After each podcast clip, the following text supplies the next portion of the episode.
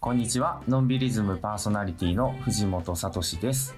この番組は普段は兵庫県に住んでいる僕藤本が気になる人々をお呼びしてのんびりおしゃべりするトーク番組です。今週はのんびり編集部のやぶちゃんとハッチと一緒にお送りしていきます。こんにちは、のんびり編集部の矢吹文子です。ハチこと山口遥です。本日もズームでつないでお送りしています。よろしくお願いします。お願いしまます。あのー最近ね、うんちょっとまた買い物しちゃいまして、す。なんでしょう。あの電動機付き自転車っていうのを初めて買うてみたんですよ。自転車やぶちゃん乗るイメージ全然ないね。私はね、あの、うんめっちゃ可愛いやつを、あの、10年ぐらい前に友達10人ぐらいから送っていただいたことがありまして、確かにそのお話聞いたことあります。大切にしすぎて、あんまり乗ってませんね。なるほど。僕ね、住んでるとこ坂道多いんですよ、そもそも。うんうんもうね、もはやこれはもうなんか勝負みたいな感じで、うん。逆にもう電動機付きは乗れへんぞと。自分の脚力との、ね。そうなんですよ。思い続けてね、はいやってたんですけど、うん。まあちょっとそのね、うちの奥さんもね、いろいろまあ大変そうやなと思って、うん。ちょっとまあ一台買ってみようかなと思ったら、すごいわ、やっぱ電動機付き自転車。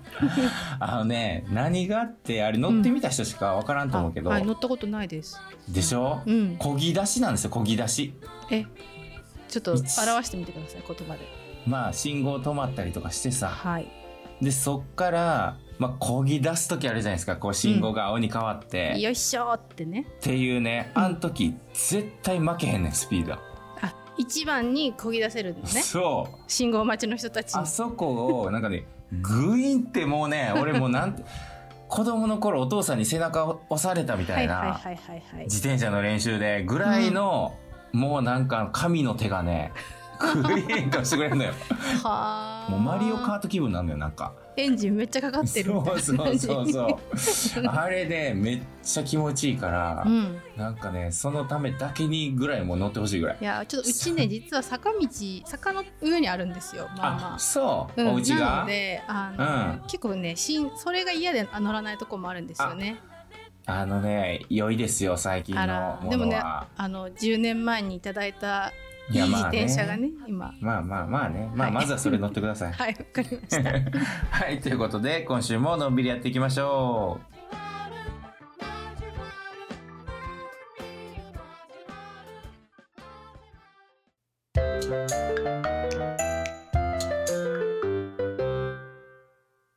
今日も素敵なゲストをお招きしています。はい、本日のゲストは、食品などの企画、販売を行う株式会社 S 代表の秋元修平さんです。よろしくお願いします。よろしくお願いします。はい、では、ハッチ、秋元くんのプロフィールをお願いします。はい。秋元修平さんは秋田県大仙市の秋元酒店のご長男です。アイスペースという月面開発の会社に所属し、広報を担当されています。さらに、2020年に創業した株式会社 S では、麹で作ったノンアルコールドリンク、麹クリアーを開発。クラウドファンディングの先行販売で、すでに多くの反響を得ています。え、秋元家は、え、何人兄弟なんですか、そうっすよね。秋元家はですね。4人兄弟ですね。四人兄弟。?4 人兄弟なんだ。はいそうなんうです。ちだって2人出てもらってるってことだよね。そうですね。のんびりズム的には。は。はい。えー、ゆうしさんと。そうですね。うん。えー、ゆいさん。ゆいちゃん皆さん、それぞれの活躍をされているご家族すごいね。うん本当に。ゆうしくんが、割と最近ノンアルのことやってるじゃないですか。ノンアルコール酒場みたいな出店したりとかしてて、はい。で、実は僕もね、その、やっぱりノンアルのお店をやりたいと思ってるんだけど、ちょっとどう思うとかっつって、僕メッセンジャーでここ最近、めっちゃゆうしくんとやりとりしてたんですよ。あ、そうだったんですね。そう。なんで、で、こう、そう。そう、もう長男に聞けばよかったじゃん。ねまあ、秋元酒店的には、酒屋なのに最近ノンアル推しですからね。うんそこが気になりますよねうんでもあの、まあ、やぶちゃんがインタビューをさせてもらった、はいねあの、南模大学の記事は、当然僕もね、拝見させてもらいましたけど、ありがとうございまあす。れ、ね、読んでると、あの、お父さんもあんま飲めないんだね。あ、そうなんです、そうなんですよ。はい。ねえうちの父親もそんなにお酒強くなくて、うんで僕もあと有志も、うんあのそんなにお酒が得意じゃないんですよね。まあ、やっぱり最近そのノンアルコールをあのあえて選択する人たちっていうのが結構増えてきてるんですよね。うんで僕はその東京にも拠点があって、まあ、自宅があって、あのまあ、やっぱ身の回りでもその、まあ、飲み会の時とかでもあえてノンアルコール、まあ、自分アルコールいりませんっていう人たちってまあまあ増えてきてるので、まあ、そういう意味でもやっぱりこうノンアルみたいなのってトレンドに今後なってくんだろうなっていうのは感覚としてもありますね。なるほど。あのーまあ、そもそも、えー、麹クリアっていう、えーノンアルコールドリンクを、まあ、開発されたと。えーこの麹クリアってのは一体どういうものなのかちょっと説明してもらってもいいですか？あはい、あの麹クリアはあの麹から生まれた、まあ、全く新しいあのノンアル発酵ドリンクっていうふうに言っていて、まあ、僕はあの麹ドリンクっていうカテゴリーをあの自分たちで作ってですねあの今までのその甘酒と違いますよと。であの甘酒じゃなくて麹ドリンクっていうカテゴリーですっていうふうにあのご説明してます。で原料はおあのお米と麹とお水この3つだけしか使っていなくて、まあ、自然由来でノンアルコールのドリンクなのであのお子様からあのお年寄りの方まで誰でも安心して飲めるドリンクになってます。まあ本当にね、原料としてはお酒ですもんね。だからいわゆる日本酒の原料。はい全く同じです。はいだからそれでこう何かしら工程が違うことで、そのアルコールが発酵し、発生しないんですね。そうですね。あのうん日本酒の場合はこの、うんえっとお米と麹とお水を混ぜて発酵させてまず糖を作るんですよね。うんでそこの糖ができたところに酵母っていうやつを入れると、はいはい酵母がアルコールに変えてくれるんですよ糖を。うん。であの僕のその、まあ、この麹クリアに関しては酵母入れない状態で、まあ、その糖を生かした状態で、えー、と仕上げてるので、まあ、アルコールは出ないっていうことですね。はいで、今ちなみにそのね、この麹クリアを送っていただいてるんですよね。これ。新用のものをね特別に今日はね用意いただきましたのでなんかせっかくやからちょっそとう。実を言うと私もね取材はさせていただいたんですけどもうん。その時は試飲のものがなかったのでね今日はいはいはい初めていただくんですよ、あ香り本当？ちょっと、あの、エア、エア乾杯じゃない、ズーム飲みじゃないですけど、ちょっと乾杯しましょじゃあ乾う。杯いただきます。乾杯はい。いただきます。あー、なるほど。あ美味しい。めちゃめちゃクリア。ーあの飲む前の香りはね甘酒の香りなんですよね私のイメージわかるいわゆる麹の香りがするようんうね。ん、それでもう口に含むともうすっきりあの甘酒の甘ったるさがまずなくてうん。どちらかというとなんかリンゴジュース飲んだ時みたいな酸味がありますよそうねで。すよね。まさにこの酸味がね、結構こう、すっきりした飲みくじになって、これはいいわ。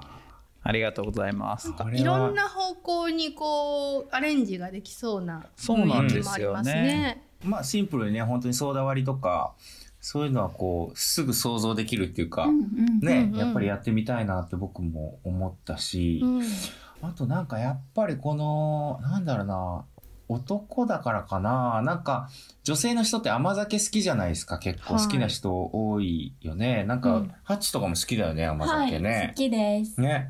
なんか、俺も別に嫌いじゃないんですけど、なんか量の量飲めないっていうかなんかやっぱりちょっとこう甘すぎるっていうか強すぎるっていうか、だけどなんかこう味として嫌いじゃないんだけどなみたいなでもなんかもう飯いっぱい食った気持ちになっちゃうっていうか。結構お腹いっぱいになりますよね。うん、なるしね。これはちょっと全然違うね、うん。それはそういうのも満たされるしあのどんどん飲みたくなるからちょっとやばいかもこれ。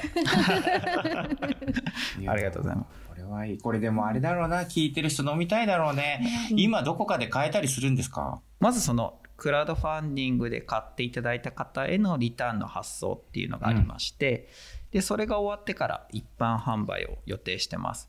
で、うん。おそらく8月中ぐらいとかにはできるんじゃないかなとは思いますので、うん。なるほど。あの工事クリアで EC サイトは立ち上げようと思ってますのでまあ、そこでお買い上げいただけるのとあと皆さんがあのすぐ買えるような場所でも取り扱っていただけるように頑張っていきたいなと思ってます。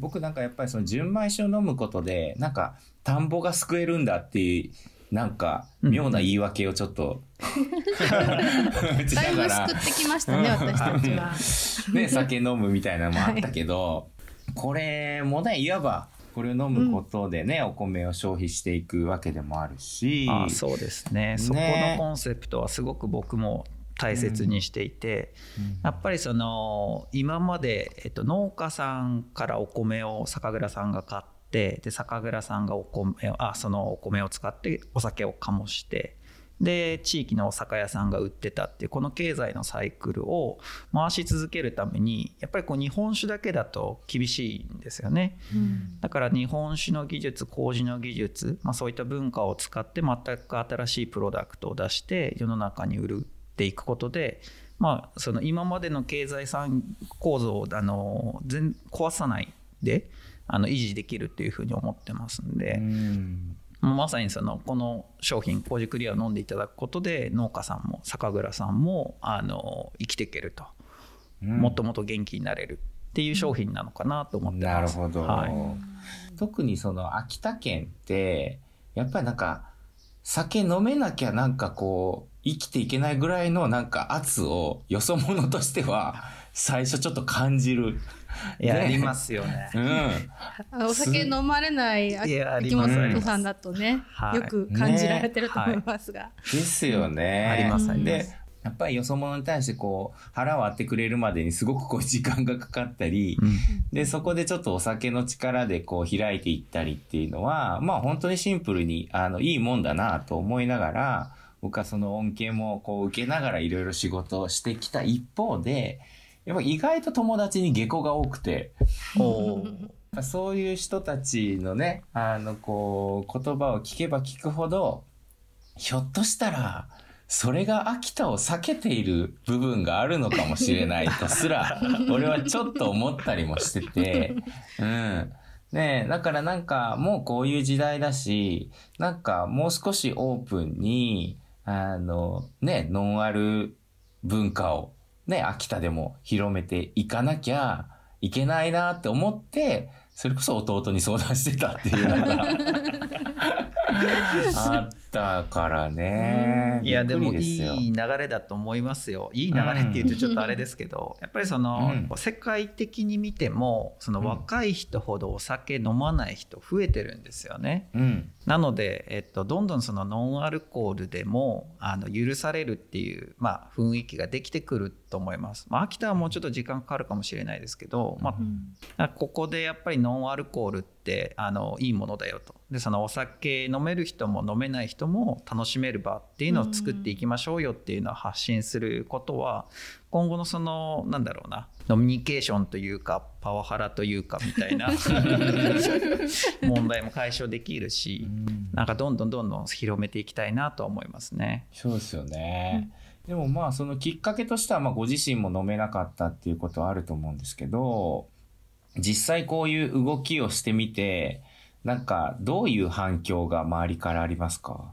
そうですね、まあ、やっぱりこう、あの甘酒好きだけどちょっと違うなみたいに思ってた人たちからあなるほどそういう考え方というかそういうものの作り方とかってあるんだねって言われたりとか、あとはその実際にその製造のパートナーになっていただいてる秋田製酒さんとかはそのコロナでねやっぱり売り上げがこう厳しいってなってる中でなんとか新しいあのことやり始めなきゃって思っていた時こともあって。まあ、こういうその麹、まあ、彼らがずっとやってきたことですよね麹と水とお米を使って飲み物を作るっていうことで全くそのあの違うう新しいものができるっていうことは彼らにとってもやっぱりプラスだった部分があったと思いますんで、なんかそういうところは非常にこう歓迎してくれてるんじゃないかなとは思います。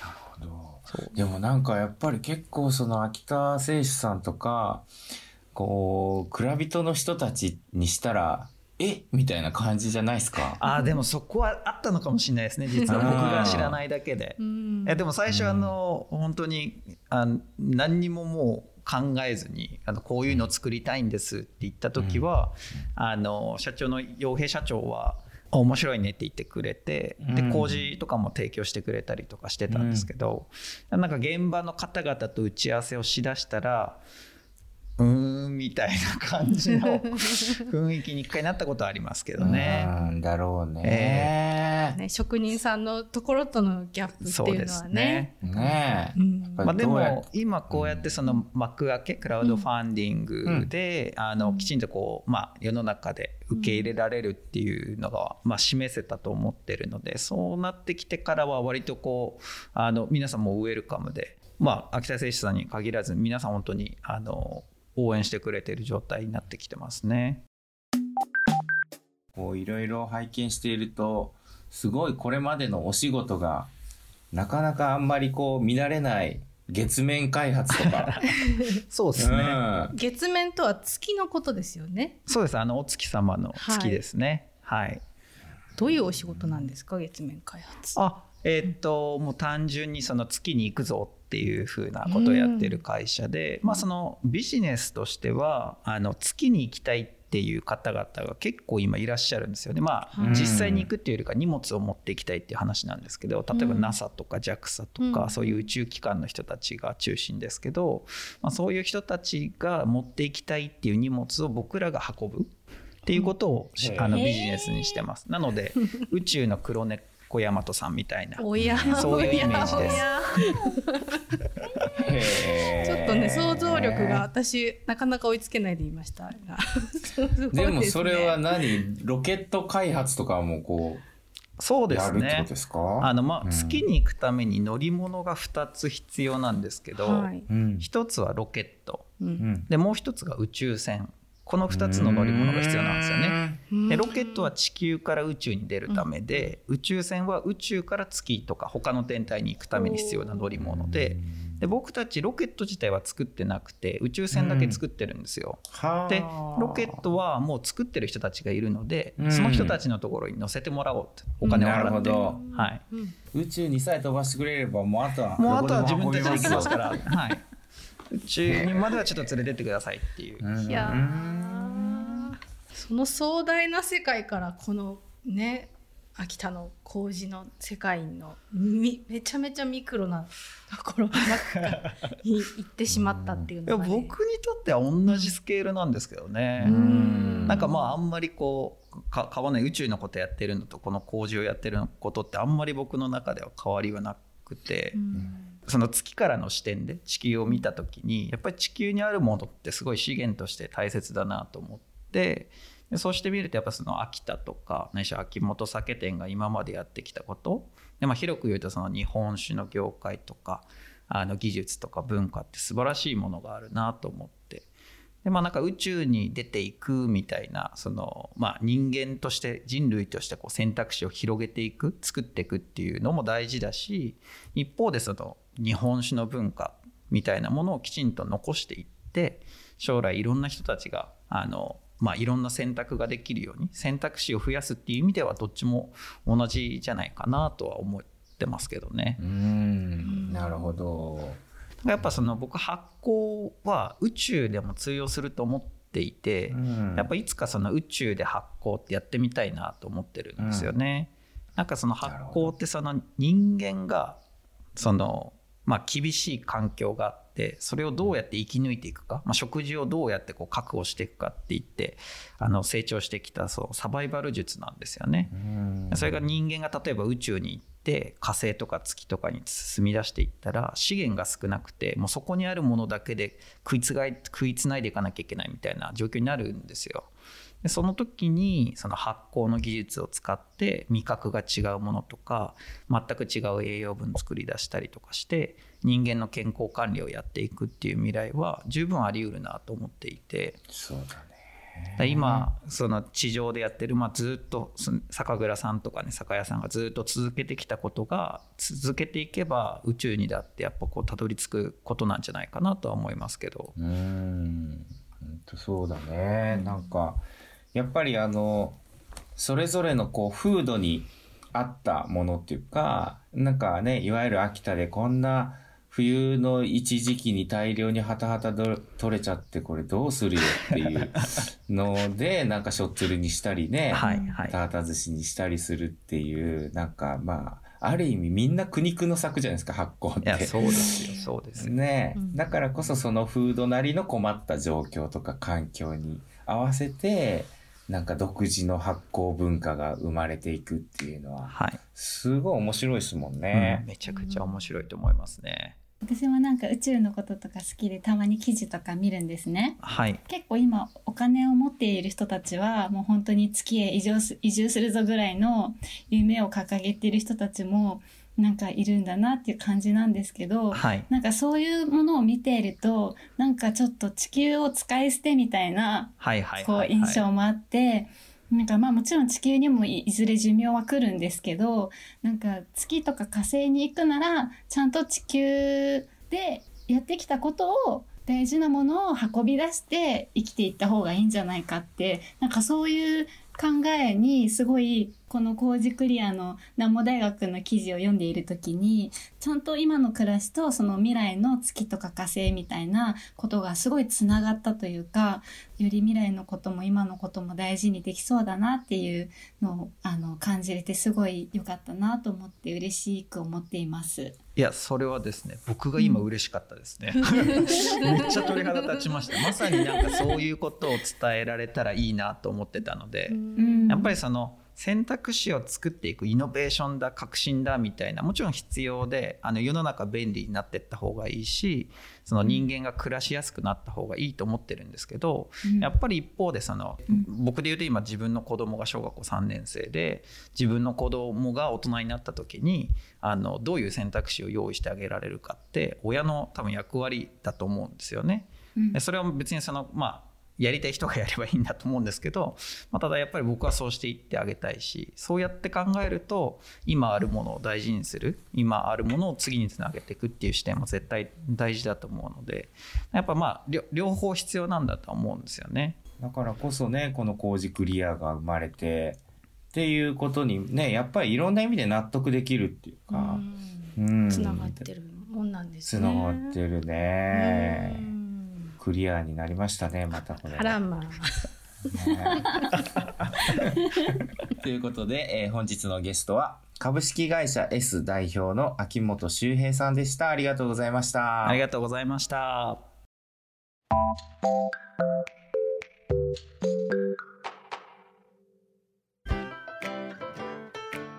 あっという間にお別れの時間です。のんびりズムでは皆さんからのメールをお待ちしています。Info アットマークのんびり .net info アットマーク non-biri.net までお送りください。ということで、のんびりズム今週のお相手は藤本聡と矢吹文子とハッチでした。さよなら。